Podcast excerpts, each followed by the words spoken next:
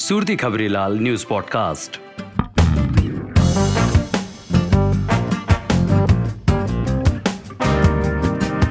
આજે તારીખ છવ્વીસ મે બે હજાર એકવીસ અને બુધવાર આજની મહત્વની અપડેટ્સ.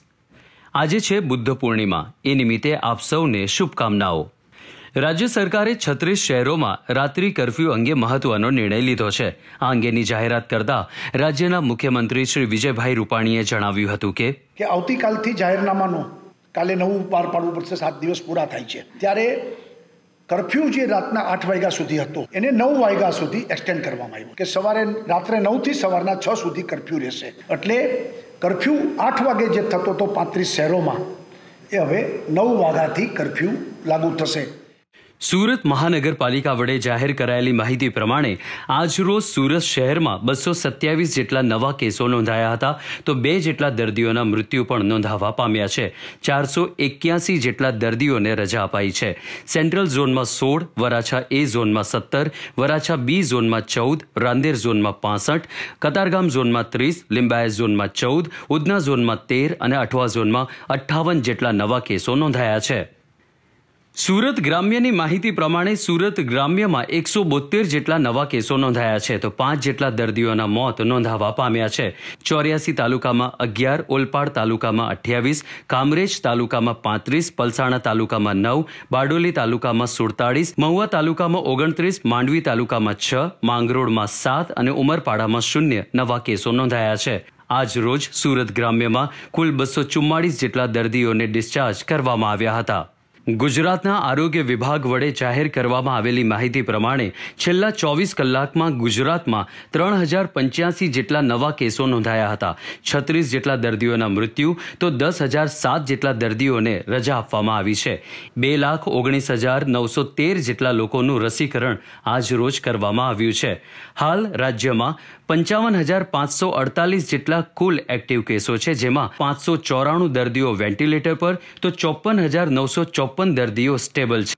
ગુજરાત સરકારના પેન્શનરો માટે હયાતીની ખરાઈ કરવાની મુદતમાં રાજ્ય સરકારે એક મહિનાનો વધારો કર્યો છે. હવે પેન્શનરો મે બે હજાર એકવીસથી ઓગસ્ટ બે હજાર એકવીસ સુધી હયાતીની ખરાઈ કરાવી શકશે.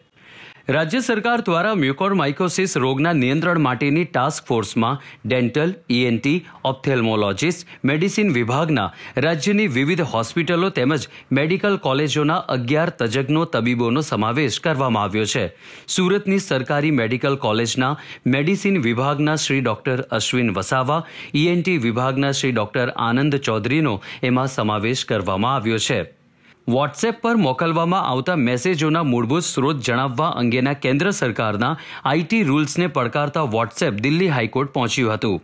આજે વર્ષનું પ્રથમ ચંદ્રગ્રહણ છે. આજે પૂર્વ એશિયા, ઓસ્ટ્રેલિયા, અમેરિકામાં અને પેસિફિકમાં ચંદ્રગ્રહણનો નજારો જોવા મળશે જો કે આ ચંદ્રગ્રહણ ભારતમાં જોવા નહીં મળે.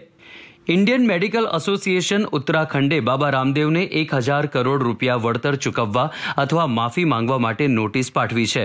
ડોક્ટરો અંગે વિવાદિત નિવેદન કરતા બાબા રામદેવ, જો પંદર દિવસમાં લેખિત અથવા વિડીયોમાં એમનું વિવાદિત નિવેદન પરત લેતા માફી નહીં માંગે, તો સંસ્થા દ્વારા ફરિયાદ કરવાની ચીમકી પણ ઉચ્ચારવામાં આવી છે.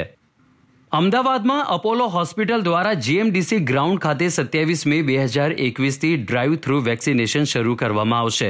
અમદાવાદ મહાનગરપાલિકા સાથે પબ્લિક પ્રાઇવેટ પાર્ટનરશિપ હેઠળ અઢાર વર્ષથી વધુ ઉંમરના તમામ લોકો ઓનસ્પોટ રજિસ્ટ્રેશન કરી એક હજાર રૂપિયાનો ચાર્જ ચૂકવીને આ રસીકરણનો લાભ લઈ શકશે. આ માટેનો સમય સવારે નવ કલાકથી સાંજે પાંચ કલાક સુધીનો નિર્ધારિત કરવામાં આવ્યો છે. તો આ હતી આજની મહત્વની અપડેટ્સ. વધુ અપડેટ્સ માટે nine four two seven one four zero five eight two પર વોટ્સએપ પર હાઈ લખી સમાચાર અપડેટ્સ મેળવી શકશો. Surti Khabrilal news podcast.